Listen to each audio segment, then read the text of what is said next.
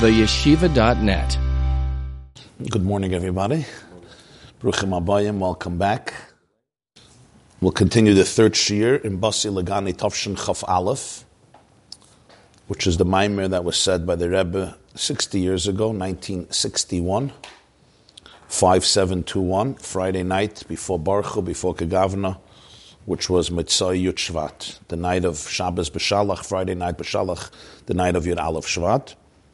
In this contrast, we are up to page Dalit on the top, right? Page Dalit on the top, the fourth paragraph, Dalit, if Dalit. Yeah, Vihine, Vihine. Those of you who are watching online, make sure you download your source sheets so you could follow inside. If you go to theyeshiva.net, you'll see on top of the video, Basi Lagani number three. There should be an icon download. And over there you have the source sheet. Yeah, that's where it is. Page seven. No. No. You got that from the computer? From the computer. So, on, yeah, from your source sheets, it's page seven. It says on the top, Vihine be'inyan Hashemas, right? Vihine be'inyan Hashemas. Okay. To give a summary from last week's class, will be another couple of days or hours. But Reb Aaron asked for a, what do you say, a three sentence summary? Three sentences. Sentence, okay? One for the Ari, one for the Basemto, and One for the Balatanya. Very good. And the truth is, if you can't summarize something in three sentences, then you can't summarize it at all. And the truth is, last week we learned that piece of Hayom Yom Yud Aleph Tishrei, right? Which actually summarizes it literally in three sentences. I just thought about it. That Mitzvah Yom Kippur, Tavkuf Nun Vav, the night after Yom Kippur, the Mitzvah Yom Kippur of the year Tavkuf Nun Vav, which would be 17, uh, 1795. The Alter Rebbe comes out and he says a Torah, a little, a short Torah, on the pasuk, "Mi kashem alekeinu b'chol kareinu elav." Right, Moshe Rabbeinu says, you have it here in the source sheets on page one. Who is a great nation that Hashem is so close to him? Like our God, whenever we call out to him, again, a love twice in the same pasuk. So Chazal say, a love Eloi midosav, call out to him and not to his midas, which means you could think that when you talk to him, you may be addressing his midas, his attributes, his his characteristics, his features, so to speak. So Chazal say, Moshe Rabbeinu says, no, call out to him, a love midosav, not to his midas. So the Alter Rebbe says, what does this mean? So the Pardes, written by Reb, the Ramak, Rabbeinu Moshe Cordovero, like let's remember he passed away 1570 in Svas. He writes the book Pardes, Pardes Rimonim, among many Svarim. He wrote a very famous Musar Sefer called Toimer Dvoira. That's him, yeah, that's the Ramak, Reb Moshe Cordovero. The palm, the palm tree of Dvoira, the Toimer, the Toimer Dvoira. That's about applying the 13 attributes of mercy to a person's life. Yud Gimel Midas Arachamim. Toimer Dvoira.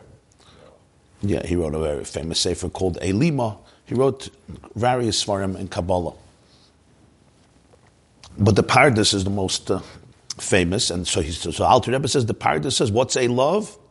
A love is the iris the esespheres datzilis."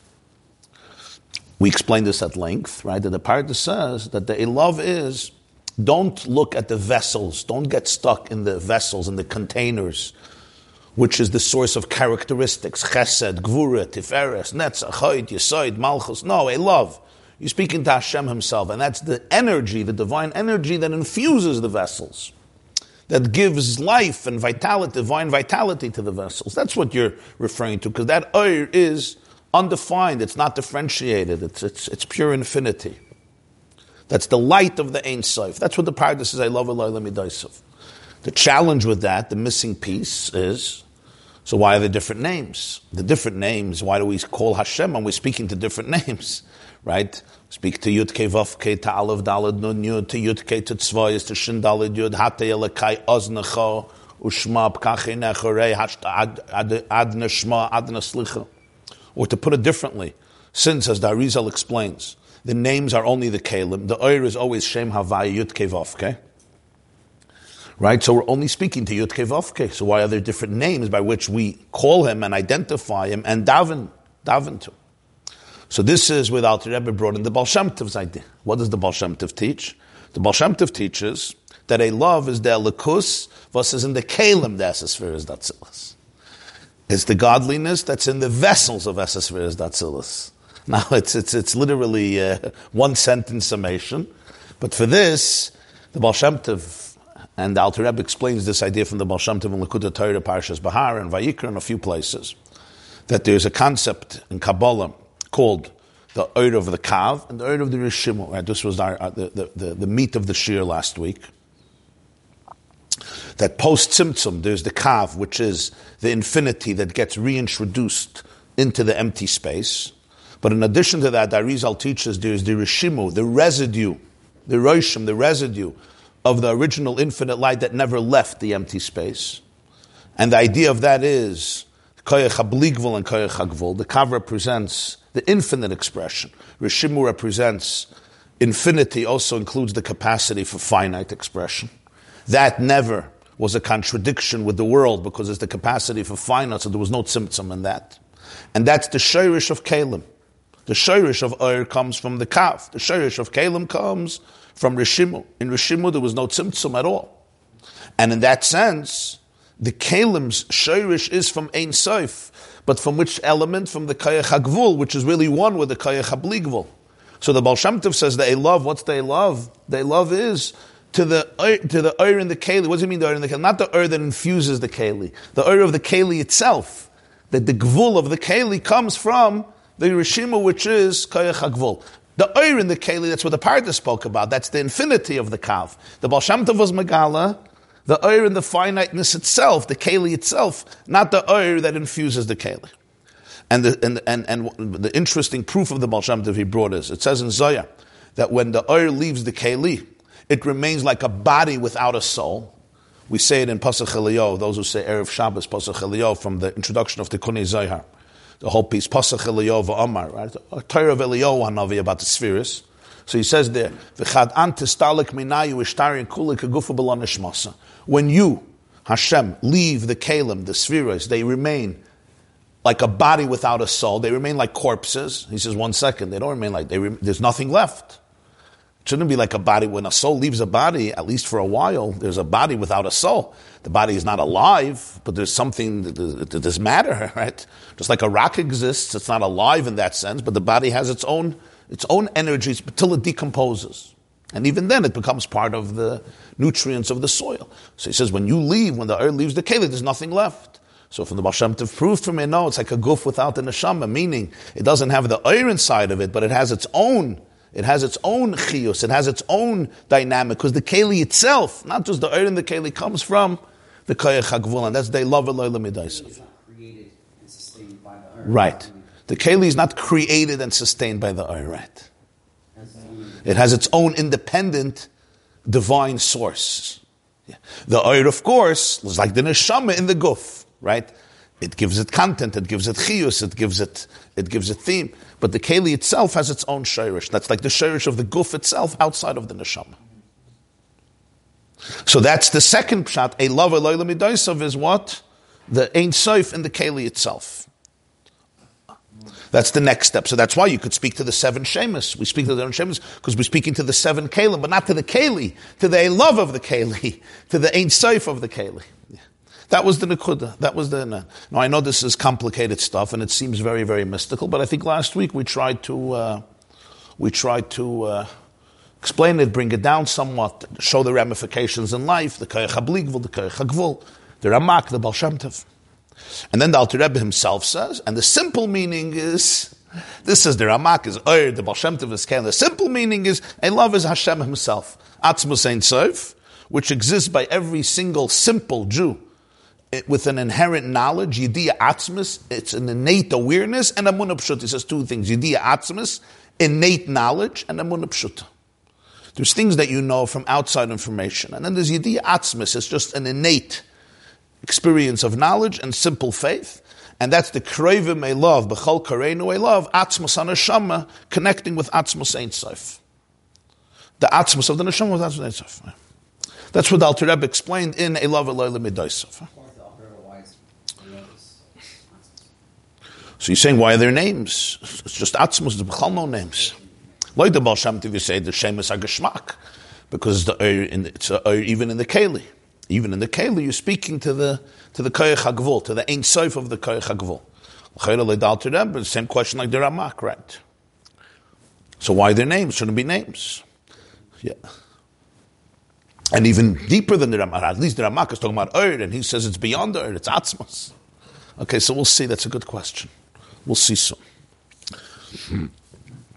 Now let's get to the next step. So this is the Teichen, the summation of Siv Gimel of the Maimer. Now let's continue Siv Dalit. It would seem like he's going a little off subject, but not real, not quite. V'hine be'inyan hashemus amru razal. When it comes to the shemus, when it comes to the general theme of Hashem's names, there's an interesting statement that the Chazal tell us in Masechta Psachim Daf Nun Amar Aleph.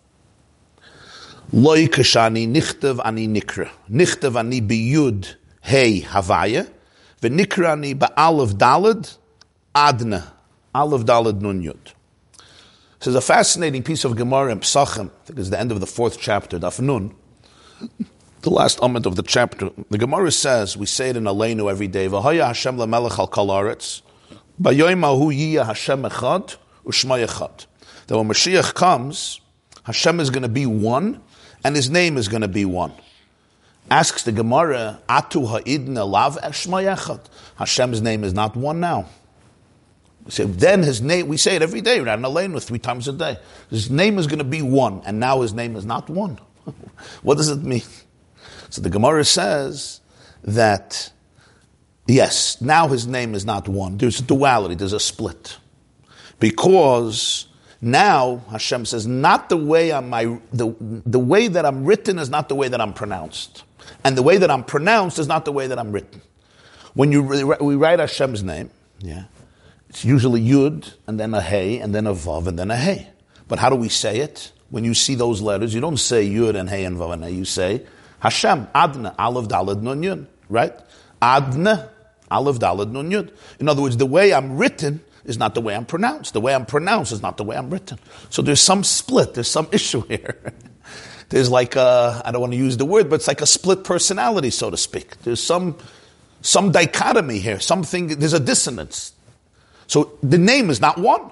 There's the way you write the name, and there's the way you say the name. When Mashiach comes, by Yom v'haya by Yom Hahu, yiyeh Hashem echad, u'shmoi echad. At last, his name will be one. That's what the Gemara says in Psach. The Gemara tells a story there that Rava decided that he wants to heal the situation. So he said he's going to give a shear how to say Hashem's name, how to say Yud Vavke, how to pronounce it correctly, and explain it. explain the meaning of it. And it says an old man came to him and said, he said three words. Zeshmi la'olam. In Parsha Shmois that we read yesterday, Hashem, Moshe asks Hashem, the Jews are going to ask me, what's your name? What should I tell them? So Hashem says, Eyesh, Eka, Eka, I'll be who I'll be. Then he says, tell them that their God, the God of their father, sent you. Zeshmi la'olam v'zeh zichri l'dar this is my name forever, and this is the way to mention me for generations. La'olam is spelled without a vav. Because spelled without a vav, and there's no nekudus in a Sefer Torah, you could read it zeshmi la'olam from the word helam, concealment. This is my name to be concealed. Not this is my name forever. So this, this Gemara says this old man, Ahu Sava, doesn't say his name. Uh, some Rishonim say when it says in Gemara an old man, it refers to Eliyahu. But the Gemara doesn't say the name. An old man told Rav Zeshmi la'olam the name has to be concealed. It's written that way, but don't give a share about it. So Rava, can, Rava canceled the plans. there was no share. it's an interesting story. And then the Gemara says, "What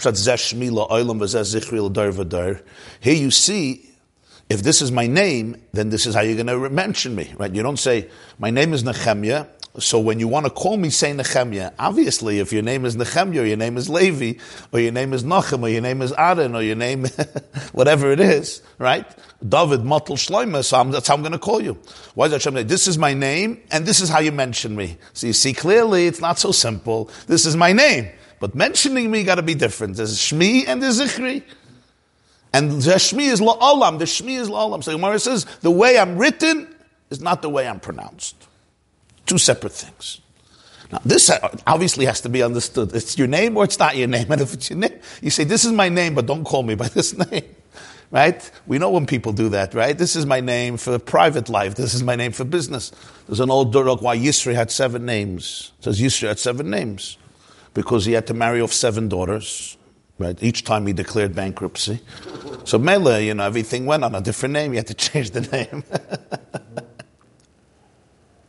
I thought that um, we don't pronounce it as it's written, right? Because of some kind of respect or power that it has. That right. So that that's going to be the theme. What what what is a taka?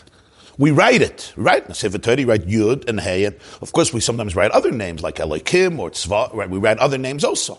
The beginning of Parshas Va'era, Vaydaber Elohim El Moshe, Vayomer Elav Ani Hashem.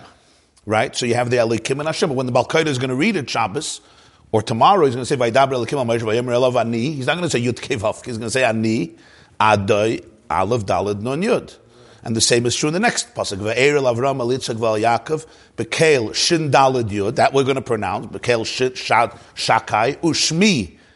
He's not going to say Yud Kevavke Shmi Yud Hevav. He's going to say Shmi Adna again Adna. Here we see constantly the whole Chumash. Wherever you read the whole Tanakh. If it says Yud Kevavke, everybody knows there's a code. Do not say this. I have a different name.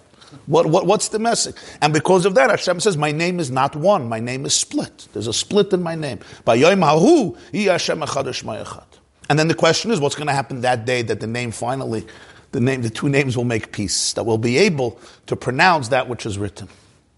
Shani kachani hamagid. So for this, there's a Gavaldi Ketayra from the Maggid of Mezrich. The Maggid of Mezrich, of course, is the successor of the Baal Shem and the Rebbe of the Balatanya, of the Alter Rebbe. When the Baal Shem passed away, Shvu was 1760. Baal Shem was born 1698 and he passed away 1760. So he lived around 200 years after the Ramak, because the Ramak passed away 1570. The Arizal passed away. You're going to be tested on all these dates, so you better listen. The Arizal passed away two years later, 1572. Shin Lamed Beis. The Baal Shem Tov was born 1698 and he passed away 1760. So it's almost, it's, it's approximately two centuries, two centuries after the Ramak and the Arizal. 150 years, 200 years after that. When he passed away, his, his student, his disciple, the Rebbe Rebbe, the Maggid of Mezrich, who lived in Mezrich, in Ukraine, succeeds him one year later. The first year was his son, and then it went over to the Maggid. Yeah. So the Maggid wasn't uh, for a long time. Maggid was uh, 12 years. He passed away. Yutas Kislev Tovkov Lamed Gimel, 1772. Moshe passed away 1760, passed away 1770. So the Maggid has a Torah on this. The Maggid says as follows. He says, Shem Havayu who Shem HaMeferish. Chazal tell us in Masechta Saita that Shem Havaya is called Shem HaMeferish. Shem HaMeferish means the the Shema Mefarish is the, the, the, ineffable. I think they say right, ineffable tetragrammaton. If you want the English words, Shema Mefarish means that name of Hashem that is considered the explicit name, the most uh, revel- uh, uh, revealed name. Ulamayla Yosef Shem Ha'etzem. Deeper, it's called Shem Ha'etzem, which means the essential name of Hashem. Most like the intimate real, authentic, like his etzem, like if you want to describe who he is, it's Shem Havayut Kevavke. That's an expression of the Kesef Mishnah, Hilchas Avodah Zarah. Shehulamayla mikol hahaviyos. And this is beyond all existences. Haviyos from the word haya, haiva, v'yiyah. Something that is, is called haiva, it is, it exists. Sharehu mahaves hakol. Because he brings everything into existence. So therefore, this transcends any existence that exists. It even transcends the very definition of existence because it brings in all forms of existence, including the definitions of existence, the fact that something is in a way that we can relate to it on some level, spiritual or physical. The Inyan Hakriya, when you pronounce something, when you call out, Kaire, who Inyan Hagiliva person, it's always publicity. Pronouncing, pronouncing words, uttering words is PR. It's a PR, it's, it's communication. When I, when I say something, I'm bringing it out. I'm articulating it. I'm defining it. That's what speech is. So therefore, it's an inherent impossibility. It's a paradox to pronounce him as Yud Kevavke. It's not a name that can be pronounced. Why?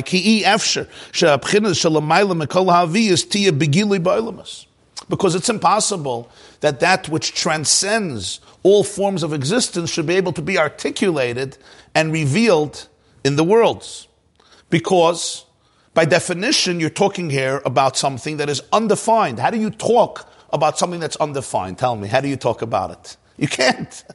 the moment you talk about it, you're already not talking about it. You're talking about your version of it. So you have to have that humility to say, this I can't talk about. I can't even talk about the fact that I can't talk about it.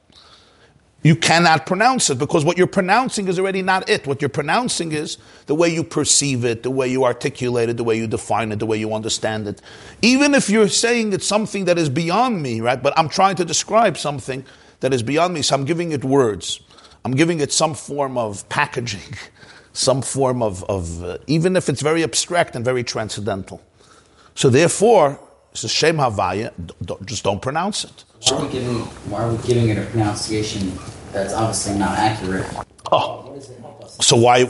So don't pronounce anything. Very good. So, so he continues. The Maggid continues. Well, Mashem is Galaboilamus. But there is something that comes out in the worlds from Yud Kevavke. that's the key, and that's Shem Adna. What's Shem Adna? The word Aleph Dalad Nun Yud means my master. Right? We say Adon Olam Asher Malach. Right? Adon Olam the ruler, the master of the world. We say, Baruch Atah Hashem Elokeinu melech ha'olam, Hashem malach b'terem kol yitzur nivra. So he says, Shem adnes p'chinas ha'malchus. The ein melech beloyam. There's no leader without a people. Famous expression of Rabbeinu Bechaya in Vayeshev and other Svarim, like he brings in 32. There's no king without a nation. Ve'ein adain avadim. And there's no master without subjects, without servants. Yeah. Just like there's no husband without a wife, there's no wife without a husband. In other words, there are certain identities in life that warrant a relationship. You can't say, I'm married to whom? To myself. Some people try to say that, right? That's when they end up in your office. By definition, there is otherness, right?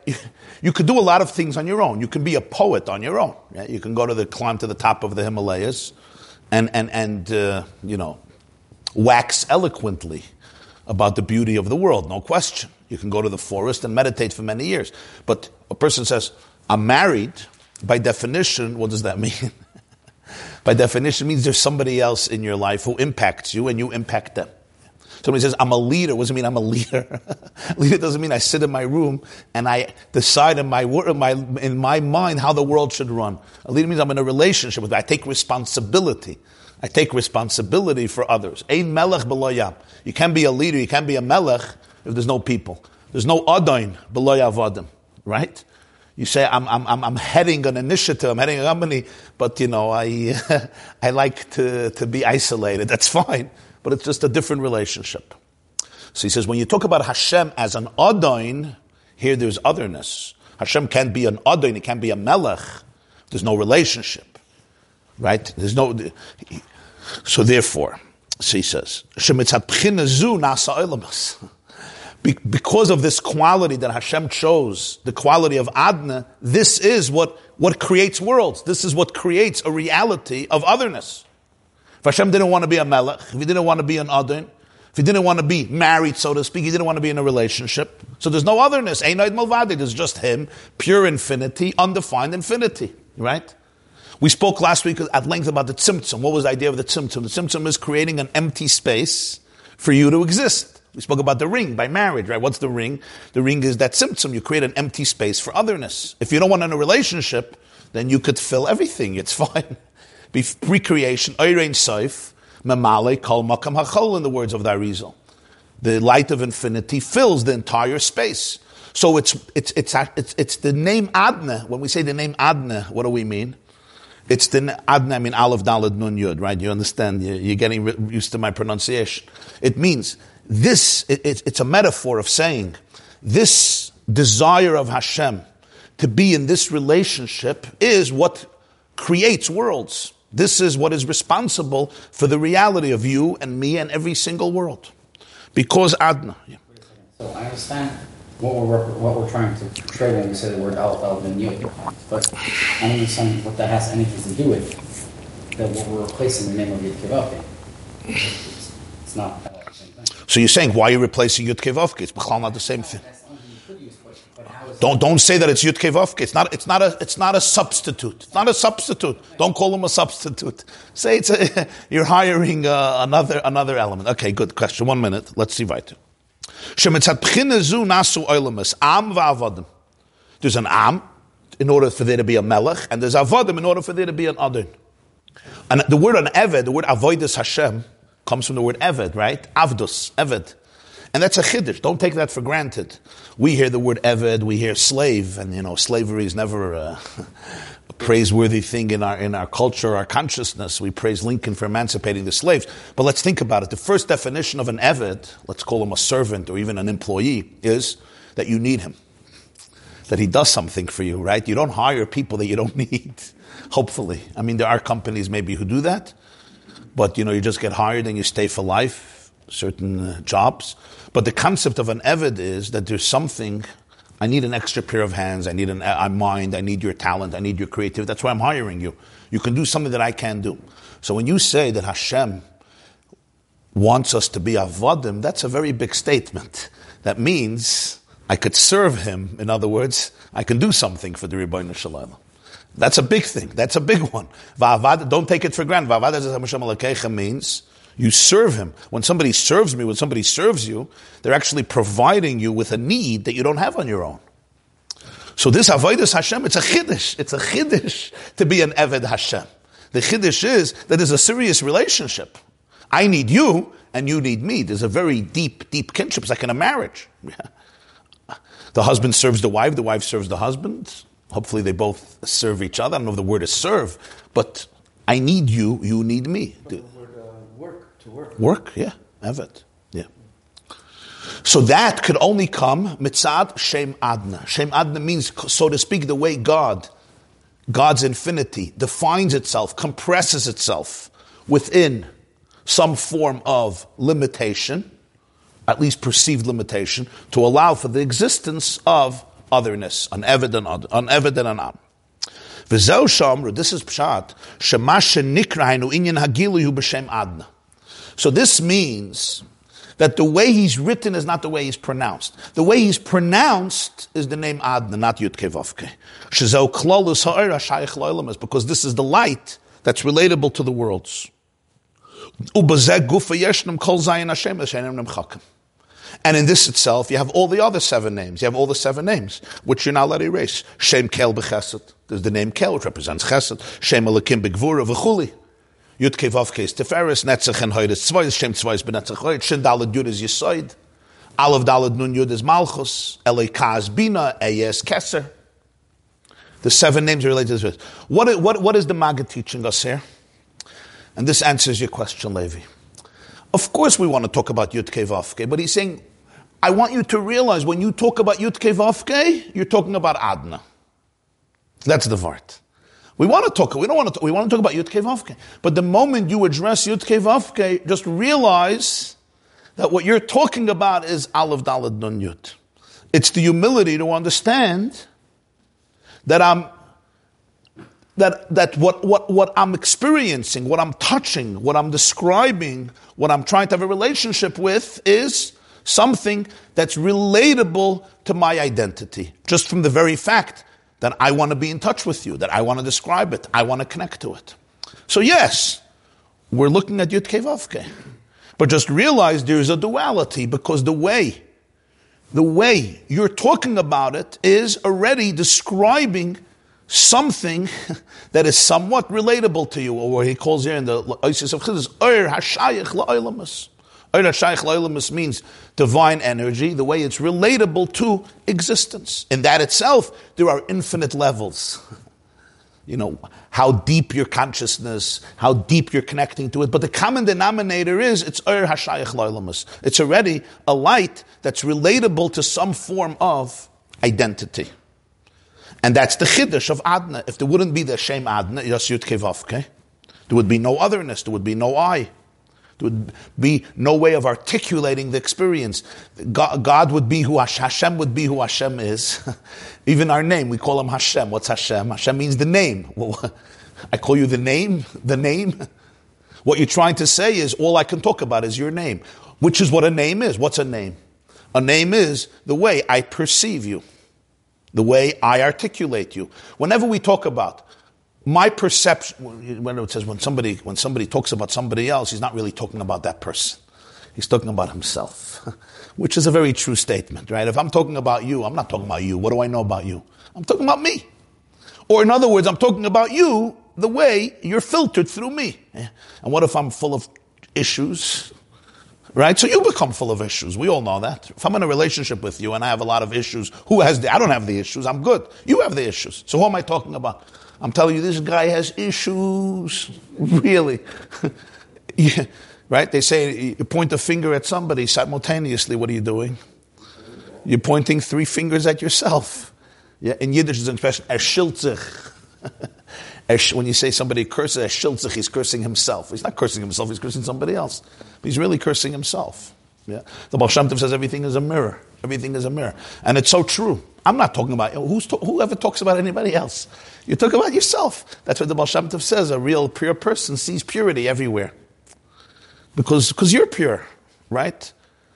In other words, everything is projections. This is a very profound idea. That's what a name is. A name is, I talk about you from my perception of you.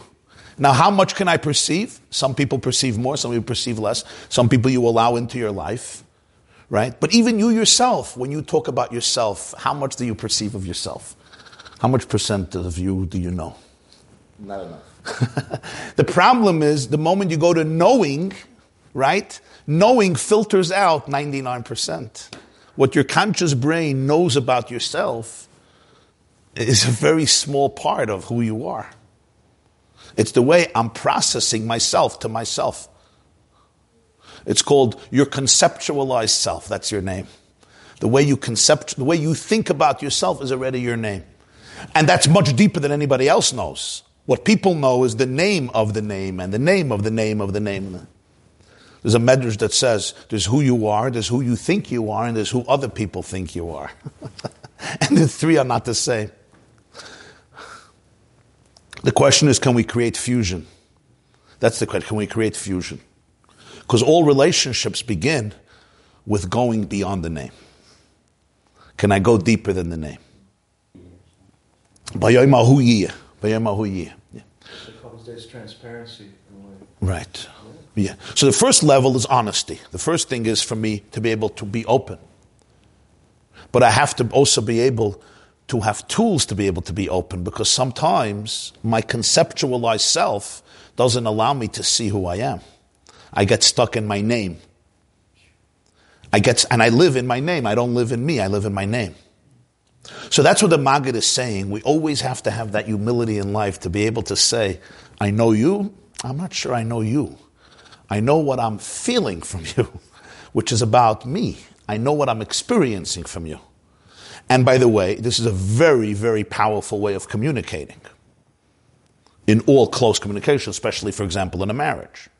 Right? When you tell your wife, or you tell your husband, uh, or you tell your husband, or you tell your wife. there are men sitting. There are men sitting in this room. That's why I'm uh, pointing there. You tell you what, you are so and so, or you're X Y Z, or what you said was, right? Obviously critical. It's usually, it, very often, it backfires. It doesn't do well for anybody. A much more powerful way of communicating is don't talk about the other person, talk about yourself. You can say, What you said yesterday at the Shabbos table, I want to tell you how I felt about it. So instead of talking about what you did, You were obnoxious, you were rude, you're self-centered, you're narcissistic, you're sugar, you're kvetch, you're insecure, you have an ego from here to China, you have your mother's qualities, your grandmother's qualities, your sh- whatever it is. That's on a good day. On a bad day, the words may be different, right? Don't go there. Because then it becomes, and let me talk about you. let me talk about you. Rather, I say, I just want to say what you said yesterday. I want to describe to you my experience of it. First of all, it's much better for communication because I'm not attacking you, but it's much deeper than this. It's actually truer. It's a much truer way of talking. I don't know what happened. All I know is what I felt. I may be, I may be, right? Tuning into something very real, maybe tuning into something within my own system, maybe it was completely about me. We're not even getting into exactly, you know, who's guilty, who's not guilty. Time they're going to say, that's not what I said. Okay, okay. But if you can respect, but if we have a relationship, you can respect the fact that this is what I heard, what you said, or this is how it felt. And then I could respect your feedback to me. But that's how real communication happens. And it's much more real because the moment I'm talking about you and you're talking about me, we're both talking about things that we don't know. like Kishan, I'm just trying to bring down this concept the way it applies to relationships. Of course, it's a very different, different thing. But everything, but Salmenu Kid Mesenu, you, you, I, I don't even know my etzem. You know my etzem? I, I don't even know my etzem. I could talk about the impact. So this is the concept here. This is just a muscle for this concept. We talk about names. What does it mean we talk about names? I can talk about your reputation, the way you're expressed. That's what Gilui means. Gilui means the way you impact me. What do I know about Hashem? Even if I know, right? Even if I know, I know how it impacts me. Let's say Hashem as a creator of the world, Hashem as my engine, as my soul, as my source, as my fuel, as my life force. So I know God because I know me. So I'm, I'm capturing His name. I'm capturing the way He impacts me, the way He's defined by me. So the Maggid says, just have the humility and understand. You're trying to talk about Yud Kei but what are you talking about? You're talking about the Yud Kei you understand? So it's Yud Kei And it's true. It's not that Adna is not true. It is true. It is true. The fact that you, the fact that I'm articulating a certain part of you is a certain energy that's coming from you. Right? It takes two to tangle. But the vart is, there is more. And not just more, of a different qualitative measure. That's what he's saying. Okay. So, so that's why we say Elikim is Gvura. Kael is Chesed. What does it mean Elikim is Gvura? It means the name Elikim is the way you capture and identify divinity through the experience of Gvura. Is that true? It's true, but is it all the truth? It's not all the truth. Hashem has Gvura. Hashem expresses no through Hashem expresses through Chesed. Expresses through Tiferes. Not Tzvayis is real, but the Maggid is saying, like Hashem Shani Nichtav Nikra, that which you're pronouncing, it's not capturing Yud Kevavke. So you want to try to articulate a name that captures Yud Kevavke, you're going to end up not the words, and end up capturing Mal, using the name of Malchus, try to capture it. Oh. Ah. So whenever you want to capture Yud Vavke, somehow it's going to be filtered through Adna, through Malchus, the relationship. It's always going to be filtered. That's why we don't say Ani Nikra Tzva'is. It's always going to be filtered through Malchus. Because Malchus is that quality, Kivayachal and Hashem, which warrants, it's behind the very fact of a relationship. Hashem wanted to be in a relationship. I want you. That's the prerequisite for you experiencing me. That's the prerequisite for it. I wanted you and you to experience me on some level. So it's always filtered through Shem Adna. That's why the Gemara says the way I'm written is not the way I'm pronounced. And it's right away important to know that. Don't think that your description of it captures the full essence. It also makes you stuck. There's no room for growth. There's no curiosity. There's no inquisitiveness. This is always, there's room for growth. The moment I know who you are, it's the end of the relationship. And, and I think in, in, in marriages we see this, this, we see this very, very powerfully. The moment you know who your husband is or your wife is, it's the end of the relationship. Like, I already know you, you're in a box. No. A relationship means I actually don't know you. There's inquisitiveness, there's curiosity. I know a lot and I experience a lot, but I, there's always room for the mystery. And that's very deep. It's very deep. People who already know, I know what you're thinking, I know who you are. It's actually the end of the relationship. If you don't know who I am, there's a relationship. You know why? Because you're actually connecting to me.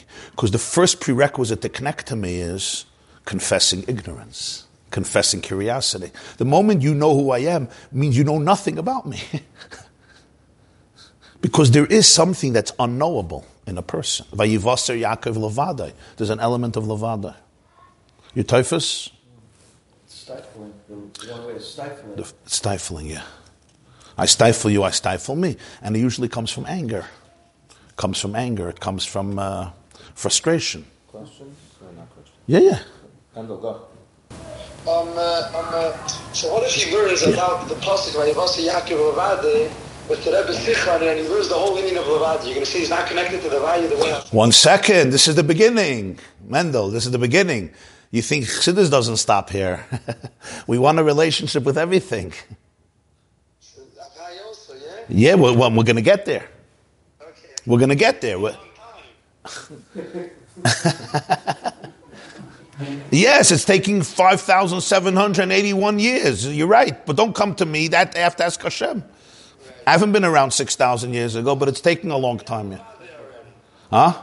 We're working on it. Bekarev. We're working on it. Playing to the sideline. and the side- Yeah, the old man told Rava, Zeshmi Li'olam, go to him, don't come to me. Now the Maga takes us a step further. I'm saying also in a relationship, also explain it in the relationship how we're going to be able to get Levade even in a relationship. Yes, yes, yes, we'll try. I'm going to try. I'm going to try. Listen. Okay, okay, thank you. And we remember, whatever I explain and discuss, it's still not, uh, it's, it's names. We talk about names. But the, and the first way of getting beyond names is silence. It's, it's, it's the humility, it's the silence. That's the power of silence, the pause, right? The silence is the acknowledgement that, in other words, the fact that you're not pronouncing Yud Ke is already, you're closer to it. and this itself is, is the beginning of cultivating a humility. The moment I think I have everything, I actually have much less because I just reduced it to my own imagination. Okay, one second. Let's see. Let's see. Let's go further.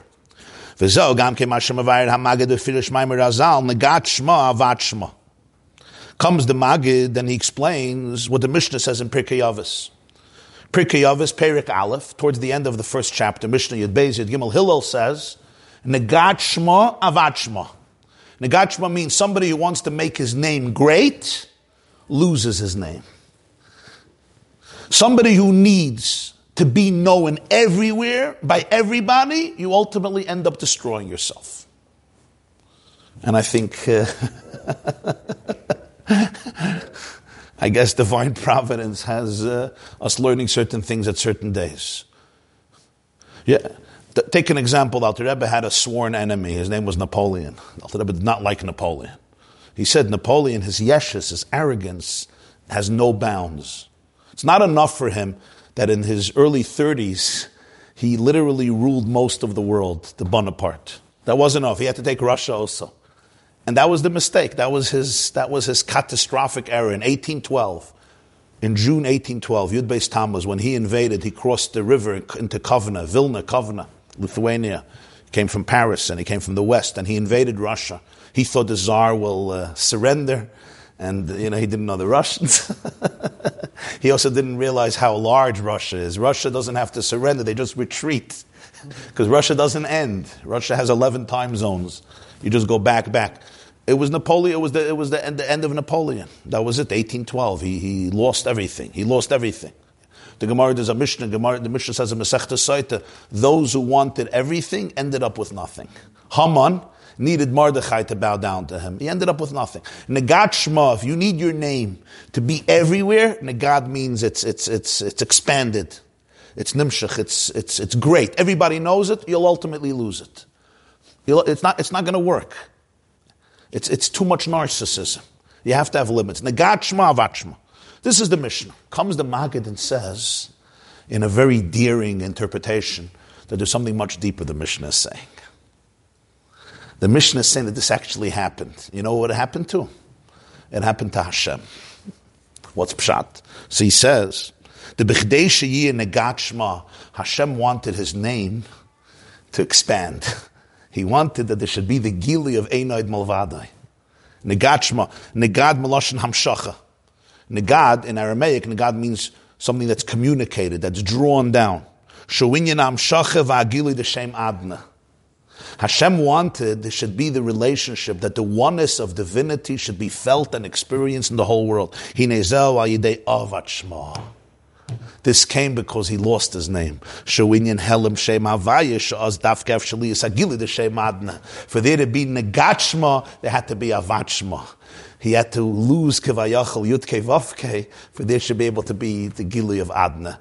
Because the Gili of Elikus, by definition, means tailoring yourself to the structures of existence. So for this, Havaya had to be concealed. That's the concept of the Tzimtzum. Yudke Vavke, which is absolute, divine, undefined infinity, had to be forfeited, it had to be lost. Avachma. The says to the Magid, we can go a step further and possibly explain the meaning of Avachma. Avachma is very aggressive words, brutal words. Avachma means he lost his name.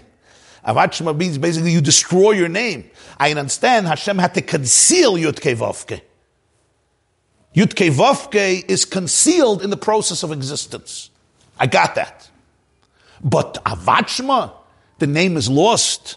So he says the Bechdei Sheyev Shali Sam Shachas Klal Yisrael Ashayich Loilamus Showin in Shemadna Hutzrich Li is Tchilat Tzimtzum Arishin Shu Bederech Siluk V'zel Lashon Avat Shemayid Al Siluk Ha'er Legamri for there to be the oir that's relatable to the worlds, which is adna, there had to be for the first Tzimtzum, which is defined as siluk, removal, and that's what avad is, avat shma, complete siluk. What does this mean? If you go back to the source sheets, if you remember last week, we showed this, this uh, you remember this page that we did? If you take a look at this, this picture, this picture, you have it on the source sheets, the second of the source sheets. The picture of the Tzimtzum, you see this empty space. The Arizal describes that pre creation, the Ein itself filled everything. There was no room for anything else. What happened? In order for there to be a world, Silek es Eire Hagadol Alatzad. Where is Silek? He removed. Or what the Rebbe says is Avad Shma. It was lost. Lost means, so to speak, it's completely lost from this space. Why? Because if there would be even a little bit of the Ur Habligvul, of the infinity of God in the empty space, there's no room for anything outside of the experience of Einoid Mulvada. Or in other words, for the experience of Adna. But Hashem wanted Negachma. He wanted that it should be the Gilui of Elikus within the world and within each person's heart. So for this, undefined infinity had to go into hiding. But not just into hiding, avachma. There has to be the siluk. From our perception, it's as though the light is completely removed. It's lost. It's not present, even though it is present. We're talking from our perception, from our experience. For there to be negachma, there had to be avachma. That's the Tzimtzum Harishan, the original Tzimtzum that Rizal talks about. And then the Kav, this line, comes back into the circle. And we also spoke about the Rishimu, which never left, but that's the Kayach HaHelim, so that's not a contradiction, because that doesn't have to get lost, because it's Kayach HaGvul, it's the power of concealment, not the power of revelation. But the power of revelation had to be completely removed. That's the union of the Tzimtzum. So therefore, the Maggid says, that's represented in Yud Vavke. Yud Vavke represents the source of everything. That source of everything is infinite and it's undefined. And it's really the source and the essence of everything. it's really the core of everything. But the moment, the moment there is to be otherness, right? Hashem has to allow that Yud Vavke to, so to speak, go into hiding, avachma, and that's not going to be pronounced. What you're going to pronounce is only that which is filtered through your consciousness, even if you have the most spiritual and sublime consciousness. But the very concept of consciousness is already something that's separate, something that's I, and therefore it requires the avachma. To be negachma is avachma.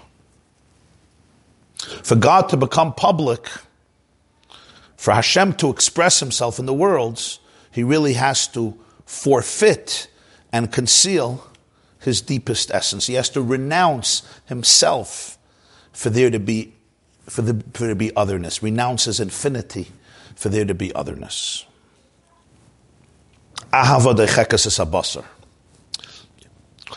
But now the Maggid continues. Was there ever a time that they pronounced Yud Says the K'moy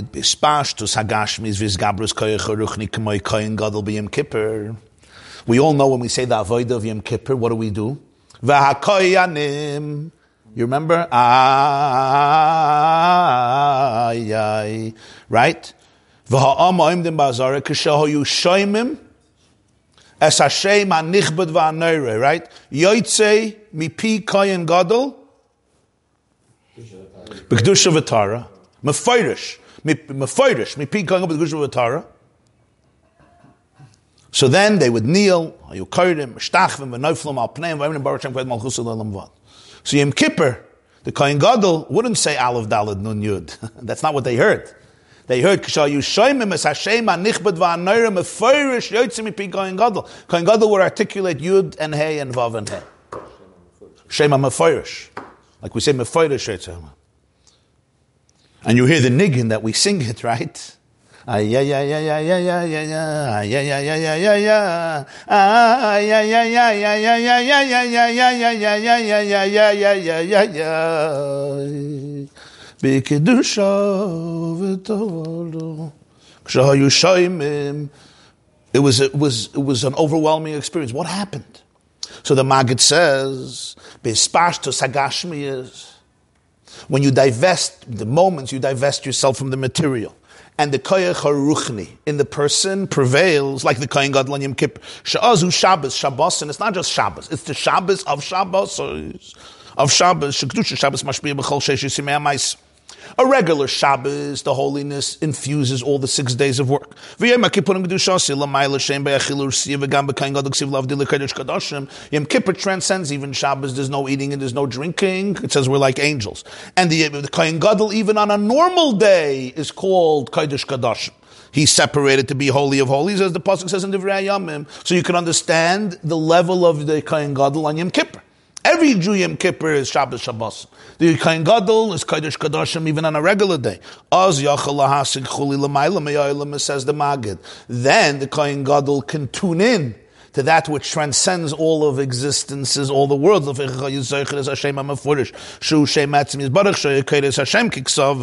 Therefore, the Mishnah tells us in Maseches Yuma, Lamed Hey, and we say it in the Avodah, then he can articulate the Shem Ha'etzem, Yudke Vavke, in other words, pronounce it the way it's written. That's what the Maggid says. The duality did not exist anymore. Asks the Rebbe, Chadayin Tzarech Lahavin. There's something very difficult to understand. Well, let's understand this. What is the Maggid saying? That Yom Kippur, the Ruchni prevailed over the Gashmi. Oh, good. You know how I know it's a good question? Because the Rebbe asks it. He's saying Ruchnius doesn't help you. it, it gets you into a much higher place, no question. We're not minimizing Yom Kippur. But Ruchnius is not getting you any. Huh? It's not solving the problem. It's also post Tzimtzum. It gets you to Adna. It gets you to a deeper place. From being stuck in a place of complete concealment, you're more refined. You can sense more of Adna. A, Jew, a person who's more refined, less, less bruteness, less chumrius, you, you, can, you, can, you can sense more of your soul. Gewaldig. You get more of the cow, but it's all post Tzimtzum. The problem of Tzimtzum was not to make people physical. That's not what the Tzimtzum accomplished. Ultimately, Tzimtzum accomplished to make people spiritual. it's not like the Tzimtzum turned God into physicality. Tzimtzum turned God into spirituality. Spiritual experience is as remote of infinity as physical experience. Like it says in Likkutei Torah, the Alter Rebbe often says, just like, huh? like the Rebbe says, just like you can't define Hashem as physical, you can't define him as spiritual either. It's the same falsehood. Defining him as physical, no, nobody's going to say God is physical. That's paganism. He says to say God is spiritual is also paganism. It's a higher form of, it's also paganism. God is spiritual, vas epis. That's his question. Achadayin sarich lahavin. Is Gabes Koyach Ruchni Kolosh Namagan. Shaydeza Yuchali is Agilu the Shema Vayik Ksove. Harigama Ruchni is Uis Havos. You're saying that Yom Kippur, the spiritual energy prevailed, it came out. The music of existence emerged. That's amazing, like the Maggid says. How does that allow for the Gilu Shem Havaya? Even Ruchnius is his Havos. Even Ruchnius is already a product of Yutke Vovke going into the realm of existence. The Maggid is saying that Yutke Vovke, in its original Shema Etzem, is Hashem in his intimate self, right? Which transcends any form of experience, even the most spiritual experience. The word Ruchnius is already not, n- not the Etzem. Just like Ashmius is not. In other words, Yom Kippur is Gevaldik. So it gets you higher. It gets you higher. So you're not on the ground, you're on the top of the mountain. But on the top of the mountain, are you closer to pure infinity than you are on the ground? You may be 30,000 miles higher than Earth, no question. You can even get into an airplane, right? And go 30, be 30,000 miles suspended over the Pacific Ocean. You're much higher, you're much grander. You can even get to the moon. That's not bad. Not bad, right? Are you closer to infinity? You're on the moon. There's certainly a nice view. I remember Sukkot Tavshin and Beis. I remember one of the Sichos that Rebbe asked to Shaila, if you're on the moon, do you have to do Kiddush Levana? And can you, can you make a bracha Kiddush Levana if you're on the moon? it was a question. There was somebody there, Rabbi Bogod, Yosef Bogod, who was very into these types of things. So, huh? you're touching the moon. You're touching the moon, right? Better than seeing it. So what does the Maggid mean? The Maggid is saying something.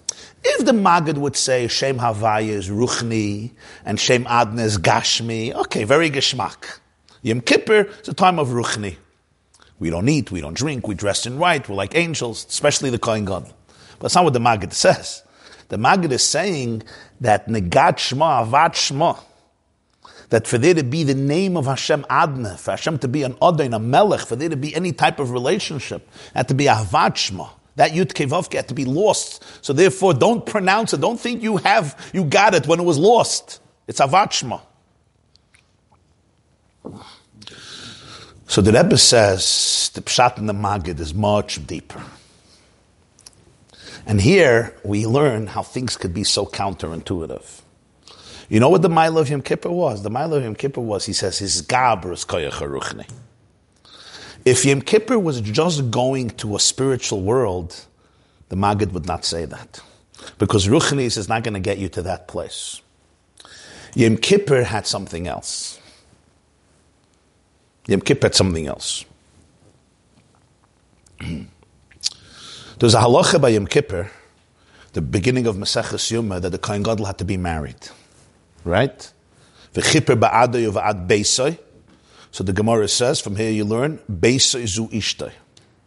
He has to atone for his home, which means he has to have a home. He has to be married. And that's why they would prepare. Yeah. There's a shitta, the Mishnah, they would prepare. Opening of Masechta Yuma, maskin and isha acheres. Because chas v'shalom, if something happens to his wife Yom Kippur, there's no Yom Kippur anymore. So I'm saying, what are you going to, what if something happens? Okay, but the idea is this was inherent. One second. Now you'll ask a question. Who could be more spiritual? The bachelor or the, or the who, who can escape into a world of transcendence? The one who has to make ends meet and support a wife and support children, especially in the olden days? Or the person who's alone? We have in the Eastern disciplines, right? One of the biggest is that never gets married because, yeah. and we have a religion that comes from Judaism where the, the priest is not allowed to get married. You talk about Dalai Lama, and we understand we understand the concept. The concept is attachments. If you're attached down here, you can't be attached up there. There's somebody, uh, somebody's texting you. When are you coming home? no, no, I have to meditate for another seven hours. I can't come home. Take out the garbage. So th- that's going to be the nakuda here. The word of Yom Kippur is a different word. It's punkt. It's not that the Yom Kippur there's ruchnius without gashmis. It's the word is mamish the opposite. The chiddush of Yom Kippur is that there is this peak of ruchnius, and yet the Kohen Gadol has to be connected, connected below, as we will see. That already tunes into something else.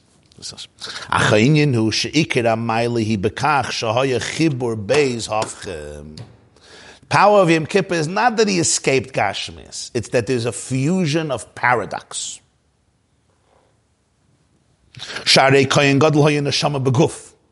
Kohen Gadol was a soul in a body. There's a neshama in a guf, which is one form of Gashmis. Even more, he had to be married. Which, as they say, marriage is a second Yuridis on neshama. The neshama comes into the guf, and then marriage is like the neshama comes down all over again. Because now there's two gufim. Now you're not just married to your own body. Before you're married to your own body, that's hard enough. You got to deal with yourself. Now you're dealing with a whole other guf. So it's a new Yuridis on neshama. And the Kohen Gadol, this was a halacha. And nonetheless, on this in this state, he is Kodesh Kadoshim, and he goes into Kodesh Kadoshim. V'chein gam b'negei azman. It's not just about him; it's also the time. Yom Kippur. Yom Kippur is not a day out of the calendar; it's one of the days in the calendar. It's one of the 365 days of the year. In other words, it's part of the sequence of time. But within time, it's something that's an island in time to the point you're not eating and drinking. We spoke about the person, we speak about time, now we speak about space. Kodesh HaKadoshim was a physical space. You walked into it. And there was an aron there, and the aron was a physical reality, and it had to have measurements. We learn in Parashas Truma, Masayim v'chetzi arkai. The aron had to be the length of two and a half amas. That's approximately five feet. Give or take. A little more perhaps. It had a, a measurement in width, in length, in, in, in, length and width, and in height. Nonetheless, what does it say about the Aron?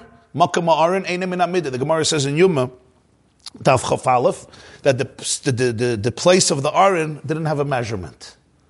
One second. But if it didn't have a measurement, it wouldn't be a holy Aron, because in order for the Shekhinah to dwell in the Aron, it had to have a measurement. So it did have a measurement. If you would tell me the Aron didn't have, didn't occupy space, I don't have such a problem with that. Some things don't occupy space. But you tell me it did occupy space. It was 20, it was, uh, there was 10 amas on each side of the, it was 20 amas from the Heichel, the, the Kodesh HaKadoshim, the length was 20 amas. And that included the Aron. And then when you measured it, it was 20 amas without the Aron. So the Gemara says on this, the Makkim and the not Makkim work together. That's a paradox. He says. Every aspect of Yom Kippur represents not spirituality over physicality, the fusion, the chibur of two opposites. And this quality of fusing paradoxes can only come from that which we called, we call, the Rashba says this, nimna hanimnoyes. Nimna hanimnoyes means he is prevented from being prevented. In other words, some philosophers, Rabbi Yosef Albo and others, argued that even Hashem, there are things that he's prevented from, which is paradox, because it doesn't make sense. Can something move clockwise and counterclockwise simultaneously? And can a miracle change that? They said no. Can 2 plus 2 equal 10? Sorry, miracles don't help for that. Doesn't make sense. It's rubbish, it's stupidity. This was a, f- a view in Jewish philosophy, Rabbi Yosef Albo in the Ikrim. The Rashba, Shal Sechuvas Rashba, Chelek Aleph, Tov Yud Ches, argued, Nimna Nimnois, he's prevented from being prevented. They said, Yesh Nimnois Teva Kayim. Even God has limits. You can't create a, a, a, a rock that he can't pick up. You- You're talking, speak logic to me. You want to speak logic? You want to say he split the sea, fine. I could split the water in the bathtub, he could split the Red Sea. I'd have no problem. He could take me out of Egypt. He could have the water turn into blood. But to tell me, paradox, clockwise, clockwise, Schrodinger's cat, you're dead and alive simultaneously. The child is older than a father, that doesn't make sense. A child can't be older than a father. Nimna nimnoyus means that mitzad etzem, logic is also created. So therefore, if logic is created, so all of the logical dictates and rules don't apply to the essence. In other words, when you say, but how, why, how and why are all parts of creation. Aloof creation, sublime, seichel is very deep. But to define the, the source of existence by logic, according to this idea of nimna nimnois, is ludicrous. That's what Shem Ha'etzah means. Shem Ha'etzah means the real essence is not defined by anything. It's not even defined by the fact that it's undefined. It's not defined not by transcendence and not by finiteness, not by infinity, and not even by the negation of anything, including not being afraid of paradoxes, because the reason we create paradoxes is only because of the way we perceive existence. In other words, even spirituality that lives in paradoxes and is afraid of paradoxes is not an expression of etzem. That's what happens in Kippur. We thought lechatchila what was the Maggid saying? If you get out of Gashmis and you go into Ruchnius, you can touch Yud Kevavke. The Rebbe says no. Ruchnius doesn't bring you closer to Yud Kevavke. The Chiddush of Yom Kippur is he goes into that world of transcendence, but he's completely connected to the physical world. How does that happen? That should tear him apart. That should destroy him. Either you're in this world or in that world. Ooh. This means that he tuned into a place of Nenam Nenoyas. This comes mitzat Shem Ha'etzim. This comes mitzat Shem Havaya. And over there, finiteness and infinity don't have to be a contradiction. You said, what, what do you, what do you mean? It's not a contradiction. It is. Finiteness is, is gvul, and infinity is bligvul. And you just said one doesn't exist with the other. Either you're here or there. That itself is a product of finite perception. Or a product of infinite perception. But it's not a product of the essence. When you talk about the etzem mamish, the core of Hashem, there should be no definition whatsoever. Not even the definition that it has to look infinite in order to be infinite.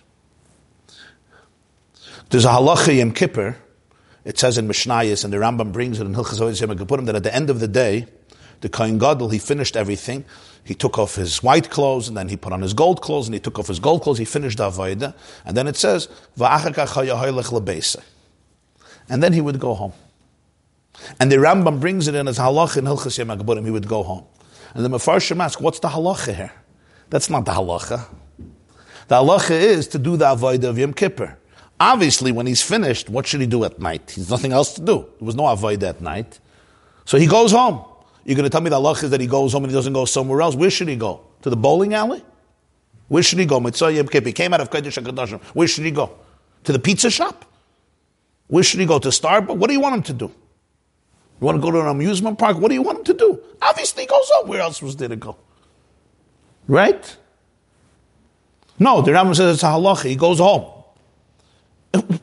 he finished the Avodah. Do what you want. If he wants to go visit a friend, I mean, go visit a friend. You're not allowed to go visit a friend? Is he allowed to go visit his parent? The Rambam says, So if you say, it's a matter of fact, he went home. So why is it in the halacha? It's a story, but it's not the halacha. So I heard from the Rebbe once, he said, it's a halacha.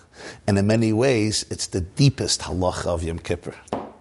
What happens to most people when they go into Kodesh HaKadoshim? They can't go home. They can't bring it back home. You go home and your wife says, Kohen Gadol, I know that you're in Kodesh HaKadoshim today. Can you take out the garbage? I'm out of here. I was in Kodesh HaKadoshim. Lahavda, let's take a different world. You have celebrities, right? They go to their places, they're worshipped by 100,000 people. What's the hardest thing for them? the hardest thing for them is they come home, right? And their spouse tells them what they think about them. And what do they do? They're gone. The relationship is over. And they don't know how to deal with it. That's why so many of them are on destructive substances because the, the, the high, the high, right, that energy that you feel from that is, there's no way to integrate it. Unless you're a very, very healthy person, a very introspective person, you have a lot of humility. Now that's even within the secular system. You're talking about Kodesh HaKadoshim. He really experienced infinity. We know that there were Kainim Delim who didn't survive it. The Ur was too much. It was Ur Habli Gvul. That's where the Kav shined in Kodesh HaKadoshim. That's where the Shechina was dwelling. The Tzimtzum was undone by the Kav somewhat. Now you're going to go home? The Rebbe said that's the deepest halacha. After Yom Kippur, you go home. you got to bring it into your kitchen. You got to bring it into your dining room. You got to be able to sit down on the ground and play with your children. You have to be able to connect to the real world, the concrete world of Zman and Mokim. How does that happen? How does that happen? That's the deepest halacha of Yom Kippur. And the Rebbe even said, how do you know that he was in Kodesh HaKadoshim? If he went home. If he didn't go home, he wasn't in Kodesh HaKadoshim. He was in his own spiritual trip. In other words, how do you know you touch the essence? If you fuse paradoxes. That's, the only way. How is the essence translated into real life? We do live in a life of definitions. We do live in a world post Tzimtzum. Where? Where do we have it? The answer is you don't get stuck in Iris and you don't get stuck in Kalim. You don't get stuck in Asiya, you don't get stuck in Atsilis. You don't get stuck in Bligvul, you don't get stuck in Gvul. Even Bligvul you can get stuck in. Now, we, we have to say this with respect. Getting stuck in Bligvul is nicht, uh, it's very, you're talking about the, the, essence, you're talking about holiness on the deepest levels, but it's not the essence of Kodesh HaKadosh. It's not the Etzem. How do you know you touched Etzem? You can be in Kodesh HaKadosh, and then you can go home. And home doesn't only mean you walk into your house. Home means you're present in your home. You could be present in the mundane reality of another person and be there, connect to there. So you think, because this person is not so up there. No, because he's even more up there. There's going to heaven, and then there's going beyond heaven. We thought what was the power of Yom Kippur going to heaven. So the Rebbe said heaven is not closer to Yud Kevavke. He said that's not Yom Kippur. Yom Kippur is you go to heaven when you're on earth. How do you go to heaven when you're still on earth? This means you touched a place that transcends heaven and earth. And therefore, you could be in heaven and you could be on earth, and the two can become one, and none of them is compromised. That's a whole different art. That's where etzem is translated in a person's life. Paradox does not scare me. Paradox comes from the tzimtzum winning. Paradox even comes from pre-tzimtzum winning. if tzimtzum wins, I run to earth. If pre-tzimtzum wins, I want to escape to infinity, like Nadav and Avihu. They never got married. The Gemara says Nadav and Avihu died. Why? They refused to get married. It also says they got drunk. It also says they went into Kodesh HaKadoshim. What, what's, which one was it? It's all the same thing. They went into Kodesh HaKadoshim because they wanted to be drunk, because they didn't want to get married. They wanted to be drunk on God. They weren't drunk from alcohol. They wanted to be drunk on Hashem. They were holy people. So why is it a sin? It's a sin because in the real Shema Etzem, there's fusion. Rabbi Akiva says, Nichnas b'shalom, v'yatza b'shalom. He went in and he went out, because by him going out was as holy as going in. I spoke Thursday, the Baal Shem it says about the Baal Shem that he fasted many tanesim, and he davened many tefillos, that Friday night, after his neshama went up during davening, the would have aliyahs on neshama pretty often. His neshama went up, people go over to him and shul and ask him questions, you know. My cow is having fever. What should I do? The Baal Shem Tov should be able to answer them even on Shabbos when his neshama is up. So the Rebbe once asked at a Farbrengen in Yutas Kisov Chav, why did he have to fast for this? Why couldn't he ask? Okay, when I come back down, I'll answer, right? He said, call me back tomorrow. call me back tomorrow. No. He fasted that even Friday night after davening, when his neshama had an aliyah on neshama, and you come over to him and you say, you know, uh, there's a pothole on my street and, you know, whatever, Moshe should be able to tune in. Why was that important? Fakert, in our world, we're often very impressed by the person who's, who's transcendent. Says, because the Baal Shem understood that if you're dealing with Atzmos, you have to be able to fuse the two. Because Aliyah Sanasham is a Gevaldik. Now, for us, it's easy to say because we don't know what Aliyah Sanasham is. I have no problem answering people a question Friday night. I also have no problem eating gefilte fish Friday night. You understand? You have Aliyah Sanasham. And that's the story also, the famous story with Alter Rebbe Yom Kippur right? The famous story. He was in the middle of Kol Nidre with his talus, and he took off his talus and he left shul. It was in Liozna in, in his shul, there was a woman who gave birth at the end of the shtetl, and the family left her because they wanted a Chap Yom Kippur davening. And the woman was in a very difficult situation. She was hungry, she was thirsty. And the, Baal, the Alter Rebbe went and he put up a fire and he cooked a soup and he fed her on Yom Kippur. So literally, we see the story as this is what you do. Pikuach nefesh is doichi Yom Kippur. It's not a problem. You make a fire and you feed a person because they have to eat. The Rebbe said the chiddush of the story is that the Alter Rebbe felt it in the middle of his dvekas of Yom Kippur.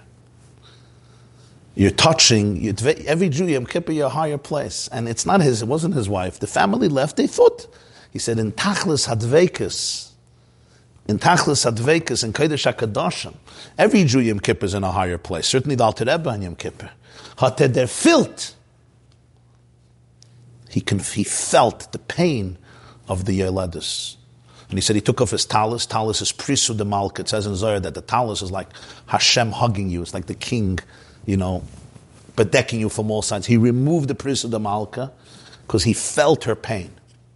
What's that nakuda? That nakuda is not, I'm a nice person. yeah, you're a nice person. The vart is that there's dvekas and there's dvekas. There's dvekas in bligvul. There's dvekas in ruchnius. There's dvekas in kav. Gewaldig. But when there's dvekas and etzem, then there's nimna nimnois, then there's no paradox anymore. Then, in the deepest place, my geschmack is to toivet to do a favor to a person. Either favor I'm putting up a soup, or he's not teaching her a uh, chassidus.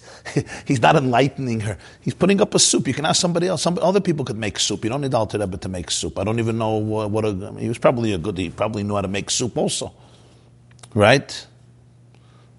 But over there, the soup and Yom Kippur are already. Uh, it's not. Uh, it's it's not. It, it's not a contradiction.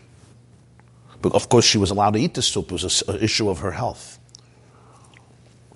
That's what the Magid means, Yom Kippur. It's not that he's Gabras Koyach Haruchni. He's Gabras Koyach Haruchni while he, while he had a home and he had to go home. Beis Zuishta. That's a whole different, that's a whole different word. gift of Yom Kippur is, is a human being that's tied. So usually throughout the year, the focus is more on the material. Even Shabbos, we eat, we drink, but Yom Kippur, That can't cross. so to speak. Yom Kippur so just opens up. Yeah, but like in every Yom Tif, Yom Kippur represents a paradigm, right? They say that uh, there was a Yid, his, his son became a Kotzke Chassid, and he was upset, so he came to Kotsk. He wanted to see what's happening there. So he asked one of the Chassidim, when is, uh, when is Kol Nidre? He wanted to see, so they said, oh, Ma'ariv is at 6 o'clock. So he's already, he was already in a bad mood. They call it Ma'ariv. He, he runs away, comes back Erev Pesach. He wants to see the Seder. He says, when is the Seder going to be? They say, ah, dinner is going to be at 7. He, he plots. He goes into the cuts. He says, what type of people do you have here? Kol Nidre they call Ma'ariv. The Seder of Pesach they call supper, dinner. So he said, I teach my Chassidim that every Ma'ariv is a Kol Nidre and every supper is a Seder. You know, when I heard the story, Erev Kippur, Tafshinun Beis, was the last Erev Kippur before the Rebbe had a stroke. So after Mincha, he turned around to the Gabi and he said to announce Ma'ariv. And I was perplexed, because usually the night of Yom Kippur you called Kol Nidre. So I asked an older person, a chassid there, so he told me the story. He said, the Kutzke said, I try to teach my disciples every Ma'ariv is a Kol Nidre and every supper is a Seder. Now, the Yom Kippur sets a paradigm. But Yom Kippur, the Vart is, is a tremendous gili of Ruchnius. We all know. And yet, it's not Ruchnius that's transcendent. It's Ruchnius that infuses your home, infuses your body in space and in time and in the person. The Kohen Gadol had to be married. Kodesh HaKadoshim had a space, and Yom Kippur is a day. And in all three, there's fusion. And when there's fusion of paradox, that means the etzem came out. That's, and therefore he could say Yud Kevavke. So it's like a suspension of the rules, or how's the mechanics? Yeah, yeah. In, in physics today, quantum physics is all about paradox. You knew I would go there, right? So you're going to lose me right now. It's the arc, I'm not going to discuss it. Huh? arc between the Shimu and the Kaf. The ark. Yeah, yeah. Now, in order to really appreciate this, you have to go through the ladder. We don't start with this. We start with the Ramak. You go to the Arizal, you go to the Boshab. This, it's, it, you don't say this lightly. In other words, fusion of paradox can only come when you feel the paradox and the pain of it. If you don't feel the paradox, it's not fusion. it's delusion, not fusion. That was a poem. You understand? You have to feel the paradox. That's why it's. Sometimes people talk about these things, and it's. If you're not feeling the tension of. All the Kabbalists were struggling with this. So don't just tell me, oh, everything is one. Thank you.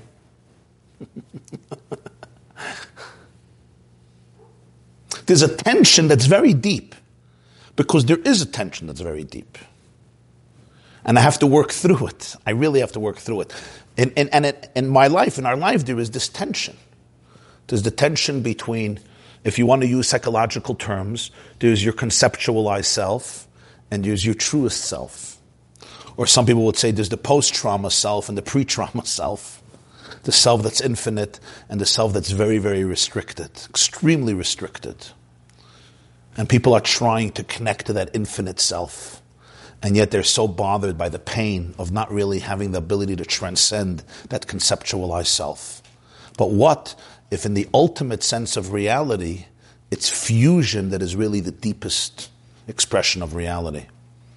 It's that ability to be able to remain in a very stuck place and realize that the stuckness is just an opportunity to express the true infinity that doesn't have to be infinite, but it can even infuse a place of stuckness. Did you understand what I just said?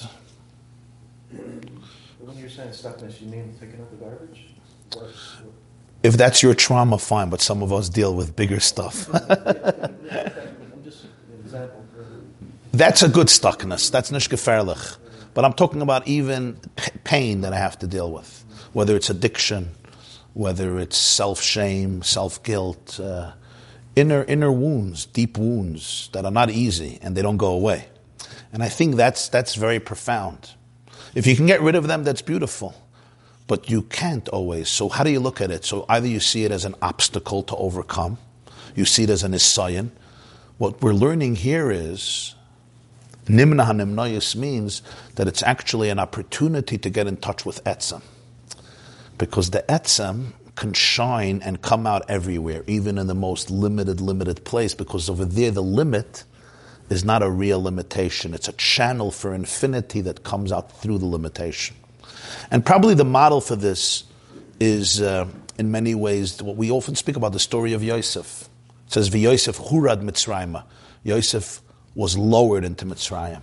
So the Medrash says, hurad comes from the word V'yehered miyam ad yam, which means to be a king, to rule, an adain. Hashem tells Adam, pru'urvu uridu bidgasayam. A roide, a roide is a ruler. It says about Mashiach, Yifrach b'yam of tzaddik, v'yered, he will rule miyam. V'yosef hurad mitzrayim means Yosef not was lowered into Egypt, Yosef became the ruler over Egypt.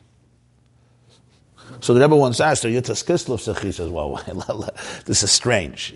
At that point, he didn't become a ruler. He was sold as a slave. He was sold. Later, he became a ruler. It's not Yosef Hurad. What does the Medrash mean? It's, it's cute, it's nice, but come on, that's not what it says. Hurad means he, the poor guy was a slave. He didn't even own himself. Forget about being a king. The guy didn't even own himself. He was a slave. And this is slavery three and a half thousand years ago. You understand? It's not slavery, uh, I'm, an, I'm your employee. It's real slavery. The slaves of Egypt, you were a slave for life. You don't own yourself anymore.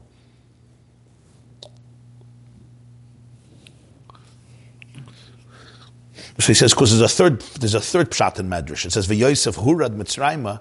You could read Hoyrid, because there's no nekudis like la'olam Hoyrid. Yosef Hoyrid. Yosef brought down the Shechina with him to Mitzrayim. So the Rebbe types like this, very deep. The same word. V'Yosef hurad means Yosef was lowered, but how did he look at his being lowered? He never got stuck in the form of Yerida he realized it's an opportunity to be Megala Einoid Mulvadai in this limited, confined space. How can he do this? Because Hoyrid is Hashchina. because he was never detached. He was always aligned with the Shekhinah, with the Etzem.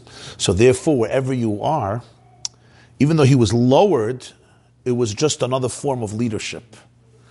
Because you have to go inside in order to transform. I can't transform a situation from outside. So when I'm going in, if I get caught up by what's there, then I become defined by it. But if I go there as a shliach, if I go there like Atzmus goes there, then I don't get defined by it. So I'm completely in it, but I'm not defined by it. Because it's just an opportunity to reveal the etzem which confuse all the paradoxes and turn everything into one. So what does this mean in a person's life? It means,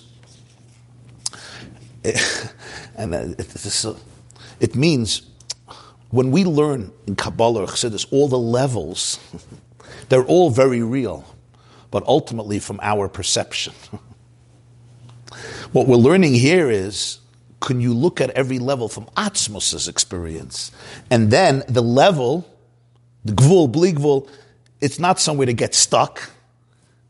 It's just a conduit for the Atzmos to shine through this and therefore it's never paradoxical. It's never, it's never uh, contrast anything else. Could you view the gvul and the bligvul from the perspective of atzmos? But you can't jump to that. If you just start talking about that, then okay, it's it's it's it's it's it's it's, it's a little empty.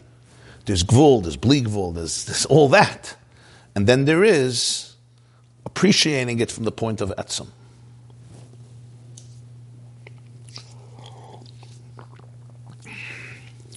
So now let's see, just a few more moments, how he brings it all together with the Pardes and the Baal Shem Tov and a love Midaisav. What, what, where did this come in here? He says, now we'll understand what the Alter Rebbe was trying to teach when he said, Kipshutai. a love is Kipshutai. Chas v'shalom, he's arguing with the Baal Shem Tov. Baal Shem Tov says, not Kipshutai. So he says, "V'zeu gam teichen binyan Hashem is the pidush nimna nimnoyes." We come now back to the Alter Rebbe who said that the Pardes said a love is Oyer. And the Rebbe, the Baal Shem Tov, said a love is Kalim. The Oyer within the Kalim. And the Pirush HaPashat is a love is Atzmus Ein Soif. It's Hashem himself. Or maybe the Pardes Pirush Shem Oyer is a Mislapshin Kalim as we explained. Habo Shem Tov Chayas HaKelim Atzmam Kanal Siv Gimel. Messiah Rabbeinu. Rabbeinu here is the Alter Rebbe. And the Rebbe finishes Pirush Shekoyal Atzmos. Shazo Amitis Inyan a love Eloilim Idaisav. What's a love? Not Oy, not Rishimu. Shua Atzmos, the core of Hashem, Nimna Nimnoyis, who's not defined by any definition, including not by the definition that it has to have any form of definition, infinite or finite. Shamayim. This, the Rebbe writes in Torah Ervayed, is the idea that the name of Hashem is Shagur. It's common in every Jewish mouth. Children, adults, men, women, scholars, simpletons. Ayid says, the Eberster, Baruch Hashem, Azoy der Eberster, Adain Gott. Who is he talking to? Who is the five-year-old talking about? He's talking about Svidis, he's talking about Caleb, he's talking about Atzilus, he's talking about Tzimtzum, he's talking about Kav. Who is he talking to? He's talking about Atzmos. So, so the five-year-old doesn't know about the complexities of life. He doesn't know about the interface between infinity and finite, between the struggle of Kav and Rishimu. He doesn't know. He's a child. Who is he talking about? So you say he's a child. He says that child is actually talking about the essence. He's talking about that. That pre-sophistication is the place you want to reach post-sophistication. Of course, it's different. The five-year-old is pre-everything. This is coming after everything, but it's the same Nakuda.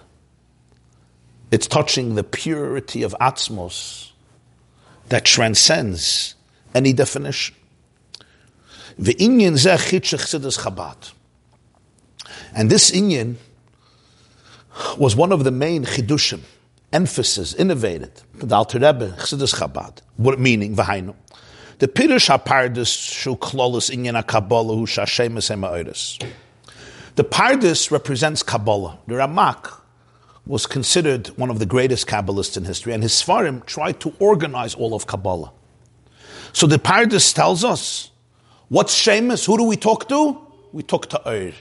That's our experience of Hashem. You talk to, you're talking to Ur. Ur is, is, Ur is, is pretty good. Ur is Gili Ein Soif. Ur is the revelation of infinity, like we discussed last week, the Kav. Toiris Chassidus HaKlolis, Chitshe Shekoy Al Chiyus HaKelim Atzmam Shalamayla Me'eris. The Baal Shem represents Chassidus HaKlal. Chassidus HaKlal means the general revelation of Chassidus that branches out into so many different holy groups, or the students of the Baal Shem Tov and their students. And the focus of Chassidus was to reveal the Chayas in the vessels themselves, meaning to reveal the Koyach Ha'ein Soif of the Gvul. Like we spoke last week, what was the Chiddush of the Baal Shem Tov? Ein Oid Mulvadai. Huh? The Rishimu. V'anoichi has to ask upon him to find the Anoichi in the finiteness of life. For the Baal Shem Tov, a relationship with Hashem was not only in heaven and transcendence. No, the Baal Shem Tov taught in eating and drinking and sleeping. Everything is kirvas alakim. Everything is devekas. Alt. Hashem said, God is alt and alt is God. And even in crisis and adversity, never think that God has abandoned you. Ah, you don't see anything? It's exactly the same presence. Even in Haster, Aster is a Noichi Aster, Aster Panei That's the big focus of Chassidus. That's why it infused millions of Jews with such a geschmack. The Simcha and the Avos Yisrael. It's, it's by revealing this, that the world has a soul. Even the most physical, the Baal Shem Tov says everything has a soul and creation is happening every moment. And Ashgacha Pratis, what's Ashgacha Pratis? A leaf turns over. It's also divine providence. Nothing happens by mistake. What did it do? It unified a person's life. In, in, in many ways, what is this? This is revealing the chiyus in the keli, in the geshem, in the gashmi, in the guf. That's the vart. And therefore, just wanted to know. So this is the second idea. Achsidus shekoy al chiyus hakelim atzmam the chayis of the keli is higher than there. Why? Ki yadua shebchinas iu shebegarmai hu lamaylam ebchinas iu shebechayoi. It says in Zohar, iu v'chayoi chat, iu chat. He and his oiris are one. He and his kalim are one. Which is deeper? so he says, the kala gavoya gavoya beyosa yerid lamata mata. Whatever is higher goes down much lower. Because it's higher, it can descend to a much lower space. So the ihu that becomes one with the garmoihi is deeper than the ihu that becomes one with chayahi. Again, chayahi is ur. That's the unity between the Ein Sof and the light of Hashem. Garmoihi is the unity of Hashem and the kalim of Hashem. The structure, the container. One is the kav, one is the rishimu. In many ways, the rishimu, so to speak, is deeper than the kav. From our vocabulary perspective, of course, not that it's, it's all one, but from our vocabulary, why? Because Rishimu represents the Ur HaGavul that Tzimtzum didn't affect. Remember what we learned back to last week, right? The Kav was affected by Tzimtzum. It had to leave and come back, and it competes with the Tzimtzum. The Rishimu never competes. The Rishimu retains its pristine infinity because it's the ability of Hashem to be non-expressed. That's Iyuv Garmai. So Yored Lamata B'Yoser, because it's really deeper. In that sense, that's the Chiddush of Chassidus over Kabbalah. Kabbalah cherished transcendence. Gilui, Ein Soif. The Baal Shem showed the Iyuv Garmai. A love Eloilam Midaisav is find the God, find the infinity in in the kalim, in the structures of life, in the containers of life, in the limitations of life, in the physicality of life, in every, in every worm, in every blade of grass, in every heartbeat, in every flake of snow. And you'll see all the Torahs of the Baal Shem Tov revolve around this in one way or another. Celebrating the world, celebrating creation. Everything is singing. There's a symphony, a divine symphony. And if you don't see it, it's, it's even stronger. Because Kalim is the source of all limitations, including the limitations of adversity, of challenge, of, of struggle, of crisis. That was the emunah that the Baal Tov revealed. And it also speaks about who the Jew is, yourself. You look at your guf, your guf is not unholy. The Baal Tov said you have to work with your guf, elevate your guf. Others said, no, mortify the body. The Baal Tov didn't say. Azav tazav imay. He said, when you see your donkey and it's crouching, Don't abandon it. Help the donkey up. So the Baal Tov said, what's the donkey? Chamor is chaymer, the guf, which is the ultimate product of Kalim. the guf, there's no neshama, there's, no, there's a concealment. Don't, and it's crouching under the burden. It's not interested in Torah mitzvahs. It's a lazy body. Osif tazavim. You have to lift up the guf. Because he's Megala the Lakus, not only in the neshama, but also in the guf. That fusion, that integration, and this was this this this allowed Jews who were in Golos, downtrodden, dejected, to be able to become free, to be able to celebrate themselves as Jews. And in this way, the Baal also showed the unity of everybody. Because if the focus is on Ur, then some people are more in tune with Ur less. If the focus, some people are more, some people are, but the focus is on Caleb. So sometimes fakir, the person whose shlichus is in a very physical way, not the spiritual saint or sage or Rosh Yeshiva or big tzaddik, he expresses Hashem in, in a very unique and powerful way, sometimes in a deeper way. That's all, What, these are all contributions that Chassidus introduces. So you have the Ramak, represents Kabbalah. Very unique in a mimer that the Rebbe should phrase it these way, this way. So the Ramak says, what's a love? When you're davening, what say love? You got to find the oir in the svidus. Don't get stuck in the kalim. You got to go to the oir, which is generally, as he says, bligvul. Pardes is oiris, light. Gilu of Ein Sof. And that's what Kabbalah tries to introduce, always. That's the focus of Kabbalah. We call it mysticism. Kabbalah and all of its manifestation. Of course, Kabbalah itself has so many different ways, and Mahalchim and Drachim, but the Pardes that represents Klolos HaKabbalah, the focus was very much on Oir, not on Olam Haza Hagashmi. Olam Haza Hagashmi is the world. We have to be in the world, but it's always to connect to the Ein Sof in the world, to the Yechudim, to the Shemas, always the Ruchnius, very, very deep. And the Baal Shem Tov really taught us the Kalim. And the Rebbe says, V'chidish adman hazakin b'chsidus chabadu. Then the Alter Rebbe says, I'm going to tell you the Pirush HaPoshet. Is he arguing with the Pardes? He's arguing with the Baal Shem. No, he's, the Alter Rebbe couldn't argue with the Baal Shem. It was his Rebbe, Chaylik Rabbi, especially about this. He says the Chiddush the Alter Rebbe was emphasizing Shekoy ala Atzmos. When the Rebbe said this Mitzvah Shabbos, this Maimer, he said the Alter Rebbe was trying to explain the etzem of the Pardes and the etzem of the Baal. He was trying to articulate the core from where the Pardes is explaining his Nakuda and from where the Baal was explaining his Nakuda. And there they can come together. Shekaya la atzmus nimna nimnois. A love is going on atzmus.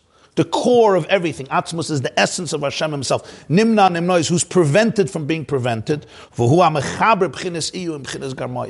Because that's the only thing that could connect Ihu and Garmohi.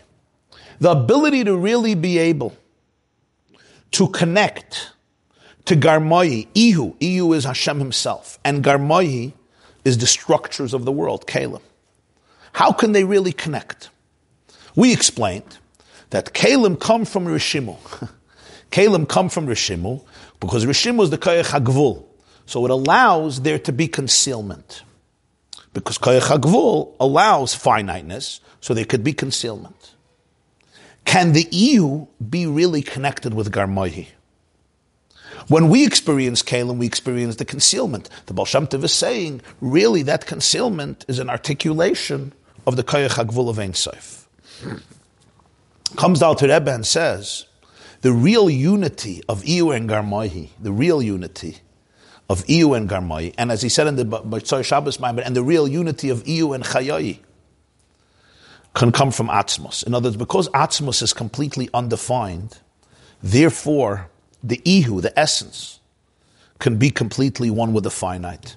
The essence can even be completely one with the light, which is infinite, because light is also not atzmos. The, no, no, no, no. Light is the revelation, but the moment it's revealed, it's articulated as infinite. It, it's, it's, it's, it's much closer than Caleb because it's Megala in Seif. But that's the chiddush that Alter Rebbe was saying that Oir is not Atzmos. And because Oir is not Atzmos, so the tension between Oir and Keli is because you didn't bring in Atzmos. When you bring in Atzmos, then Oir and Keli will not have tension anymore. So the Pardes and the Baal Shem Tov are experienced by us as two streams of consciousness because we didn't bring an Atzmos. He said the moment we bring an Atzmos, go to the Pirush HaPoshet. Poshet, he means simple, not just simple. Simple as Poshet, it's completely undefined. Pshittis, which the, which the, which the simple Jew gets. The simple Jew says Hashem, the Ebershter, he's talking about Atzmos. That's the Bechol Kareinu a love, Atzmos. Craven may love Etzem Anashama. The Etzem Anashama is one with Atzmos. And over there, there's no tension of Er and Keli anymore. So it's not a contradiction, Chas to the Pardes and the Baal Shem Tov. It's the Etzem of the Pardes, it's the Etzem of the Baal Shem Tov. You can experience Oid as Oid, you can experience Keli as Keli, you can experience Oid as a manifestation of Atzmus, and Keli as a manifestation of Atzmus, and then Oidis and Kalim come together. EU is one with Garmoy, and EU is one with Chayoy, and Chayoy and Garmoy are both one with EU and with each other. EU is. EU is Atzmus, EU is Hashem himself. Huh? Yeah. So how do you, how do you translate EU Machaber is EU in other words, to be able to really connect Ihu with Garmoihi, that the Ein Soif, the Ein Soif should be felt in the Keli, because by definition we're saying it can't be felt in the Keli. The way it's felt in the Keli is by not being felt. What was the, one of the big inyanim of the Alter Rebbe is Chassidus Chabad, that what? It's not just celebrating the physical world and knowing Einoid Malvadai, but really that within the structures of your mind and your heart, you should be able to experience Einoid Malvadi in an internalized fashion. For that, you have to go into the nitty gritty of the Kalim. And some of his colleagues criticized him for this. They said, much better Amuna, much better faith. Alter Rebbe said the Amuna could be makif, it could be a little superficial, meaning it's, it's, it doesn't really permeate you as a person. It could be. By the tzaddik, it permeates him. The chassid looks at the tzaddik and gets inspired, but his own inner nefesh Bahamas and guf was never worked through. Like it says in my Gemara, the Alter Rebbe says that a munah could be a little uh, makif. What do we mean by makif? The Gemara says that a ganav, before he, he, he steals, he prays to Hashem. if he prays to Hashem to be successful, so why are you stealing? The answer is, I believe in God and th- I believe in God, but I have to make a living. Yeah. So sometimes the relationship of a munah could be one that it hovers over you and it defines you, right? It's, it's, it's, it's, it's identity. But to be able to really live with it on a day to day basis, that it permeates you, that you really get it, it becomes a derech of life in a way that permeates and as an individual. As an individual. You breathe it, you live it. For this, you really have to understand it to the best of your ability. Grasp it feel it, breathe it. In other words, you have to bring it in mamish to, to the limits of kalim. People said to the Alter Rebbe, you can't do this. Emunah. Why, why they say you can't do it? They're right. because you, you, you're going down into Gvul, you're going to lose touch. That's only if what? If you don't have the etzem of Pnimi Satera. If you have the etzem of the Baal then the Kohen Gadol could be Beisizu Ishtoi and Fakert. He touches the etzem when it permeates all of the all of the pratim. How do you know that it's etzem? The etzem means there's no place that's divorced of it. So therefore, you could permeate every nakuda of a person's life and retain that purity. Yeah. On the other hand, the same is true when it comes to Eid. Yeah. Sometimes when a person lives in Kalim, what's missing is the Gilui. And because what's missing is the Gilui, the revelation of it is not so clear. You could sometimes end up a little bit in a state of concealment. You say, Va'anoichi haster aster. There's a noichi in haster aster. But can you see the anoichi in haster aster? The ability to really be able to fuse Ur and Keli, to fuse Gilui and Helim. That in the Ur, the Ur should be able to come into Kalim, and not just generally, but specifically. And in the Keli, you should be able to experience the bleak vul of Ur. There should be the complete fusion of the two. For this, he says you need the Elav, which is the Etzem of Ein Sof. That's like Yosef, Hurad Mitzrayim. He goes into the lowest places, but from the perspective of Etzem, it's just another channel for that, for that absolute infinity, for that absolute fusion. They talk about the four sages who go into. Uh, The four sages, yeah, yeah. So, In Chagiga. So Elisha ben Avuya became a heretic. Ben Azai died. Ben Zoma, it says, uh, it affected his, his mind, his sanity. And Rabbi Akiva went in in peace and came out in peace. That's an example of the fusion. Rabbi Akiva, nichnas b'shalom, v'yatza b'shalom. but, but the paradox is that, is that You have to go in and view all of them. Yeah. Yeah. They went in and they couldn't come out. They did, couldn't come out the same like before. It was too overwhelming. You know, it's a different state of consciousness. You never come back. The reason, yeah, you could come back is either because you weren't there, or you forget about it. The chiddush in this mimer is that when he came back, it wasn't because he wasn't there. It's because he went even he went he went in even to a deeper place.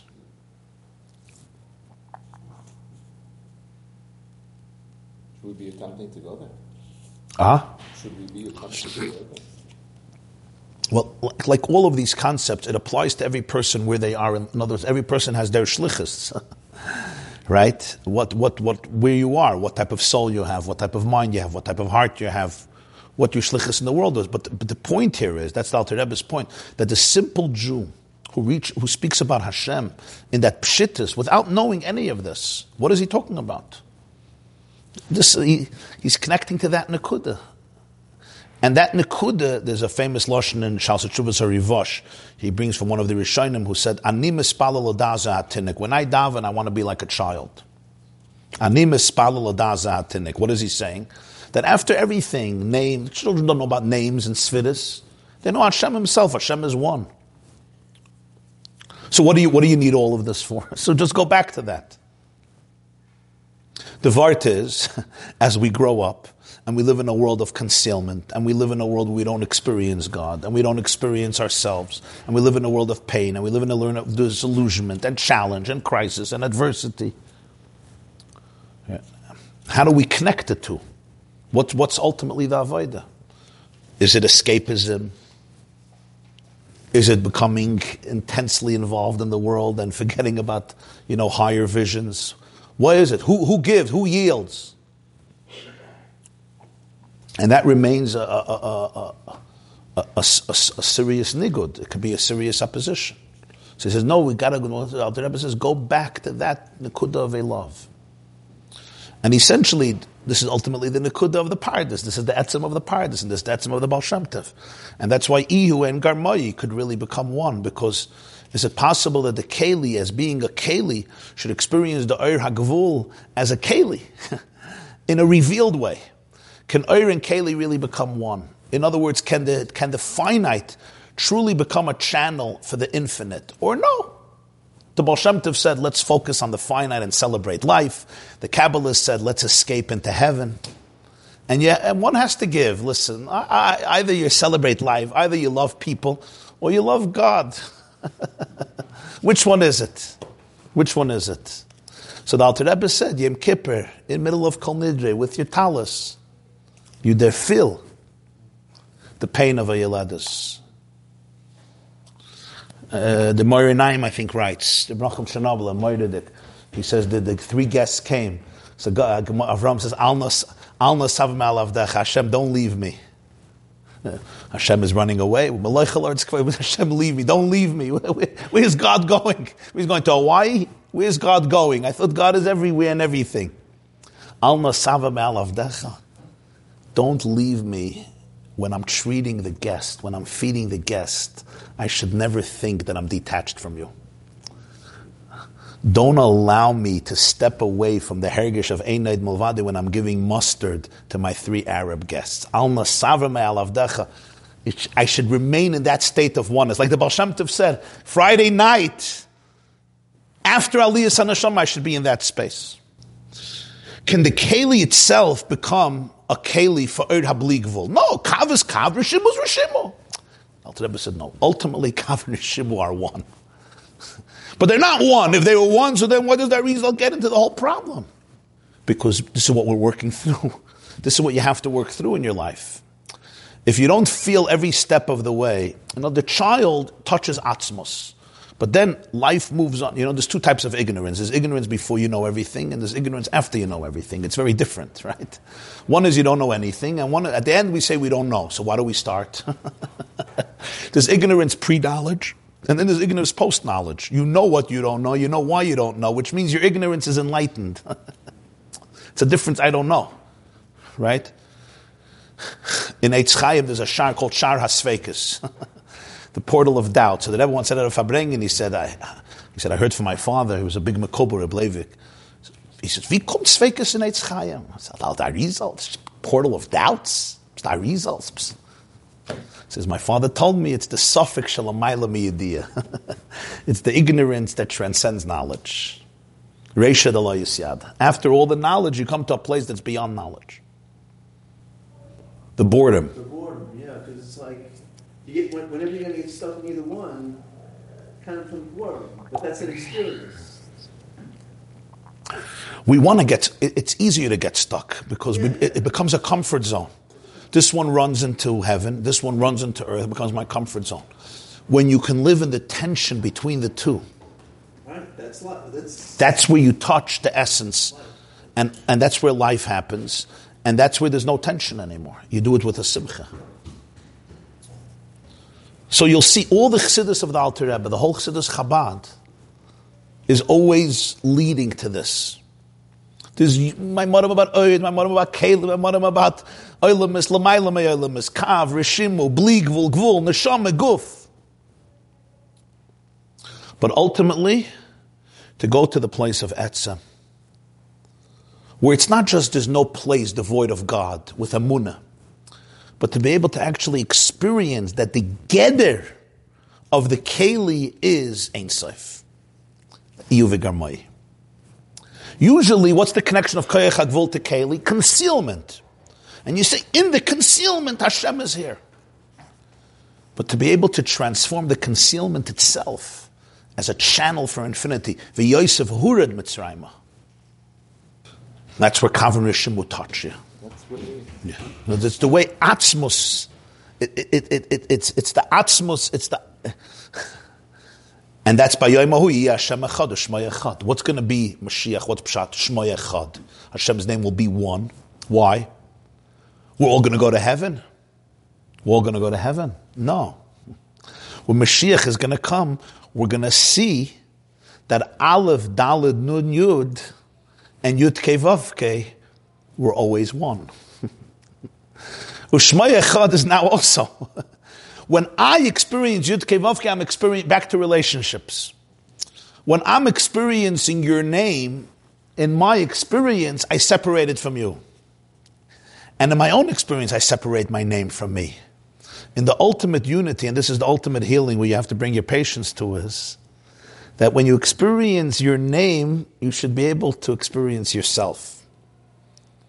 There should be full alignment all trauma comes the need to disassociate your external self with your internal self because it's too painful.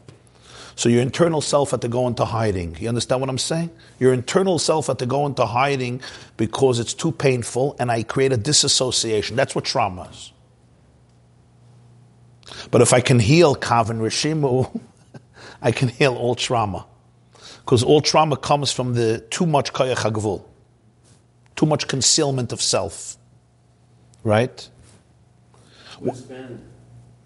That's abandonment. All aban- what, what Kaylee feels abandoned. The Kaylee, I'm alone. That's the, the chalal. Here, look. Look at this poor circle. Would you feel abandoned? This is, ab- this is, aban- this is the source of abandonment. And look at the Moharan. Reb Nachman has a whole piece about this. Tzimtzum shal, the, the, the Alter Rebbe held, Baal Shem Tov held Tzimtzum Right? So actually, in his comments on Tanya, the Rebbe uh, references this Moharan for Nachman of Breslov. He says you feel alone in the world, but really you know that you're not alone. The Ein Sof is there. The Ein Sof is there, and the Tov taught that so powerfully. God, the Rishimu was there, but the Rebbe wanted to reveal that itself. to be able to really live with it and live with it in a way that's integrated in a person's day to day character and personality. That's why his focus was Chachma Bina Das. You should really it should really become part of the structure of life. So that even when I'm completely involved in Keli, I could be, I could touch the Ihu.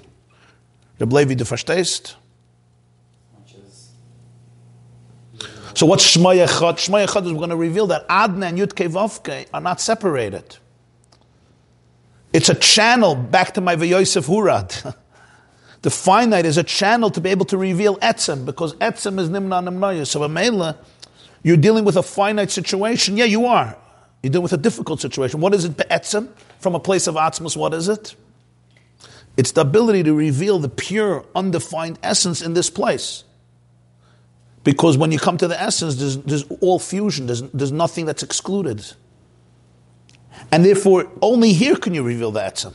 if you run away from it, you're not going to be revealing the etzem. You won't be touching your own essence. Whenever you touch essence, you remain present in every situation. You don't run. You remain completely present. I run because of the pain, right? So I have to amputate. I have to amputate myself. I'm just trying to show how it, it has ramifications in a lot of different levels. And the same is true of Avodah Hashem. This is the recipe to change the world. Einoid Mulvada. There's no Jew who's excluded. You say he's too far. he's too far from your own perception. He's not too far. And that's already what the Baal Shem Tov tried to bring in with Chassidus, that there's no such a thing too far. Nobody is too distant. Nobody is too distant. You say this is why the Alter Rebbe of all the mystics and Kabbalists wrote also like Shulchan Aruch. Yeah. That's the Alter Rebbe's Shulchan Aruch. The Alter Rebbe's Shulchan Aruch is the chibur of Eir and Keli. The structure of halach is all about structure. Kabbalah and Chassidus is trying to escape structure. that was the tension between the Chassidim and those who opposed Chassidim, right? Structure, limits, everything limits, everything has a time and a space. Huh? Chassidim wanted bli gvul. Who's right? Elu velu. What's Yiddishkeit? Is Yiddishkeit finite or is Yiddishkeit infinite? Some say it's all about finite. There's this man's man Krishmas, on Tefillah, Shabbos, Yom Tov, time to learn. Time. Everything is time. Very. You come into certain shuls, right? Decorum. Chassidim is more, you know. We all know it's different. Me zingt them, me tanzt them, verbringt them. You give me a. And, and I was the other day by davening a minyan, so one guy was singing a whole davening, the chazan. So another guy at the end says, it's after the churban, you're not supposed to sing so much. So they started a whole argument. He says, you're living Nebuch in a Gehenna, in a depression, you love Tisha B'Av. Okay, so you know they would take, he was taking a little bit to the extreme, but the concept to get is there's a Judaism that's very finite, and that is real Yiddishkeit. Zman Krishma is Yiddishkeit. Zman Tefillah is Yiddishkeit. It's, time is time. We started over the Maimah that Sava means time. Being in an army, you got to be on time. If you're not on time, is uh, just a, a bohemian is not going to fit with Shulchan Aruch. An uninhibited, you know, free spirit. And then other people say, I'm dry, I'm dead, I'm numb. Give me, give me, let's take out the guitars and start dancing.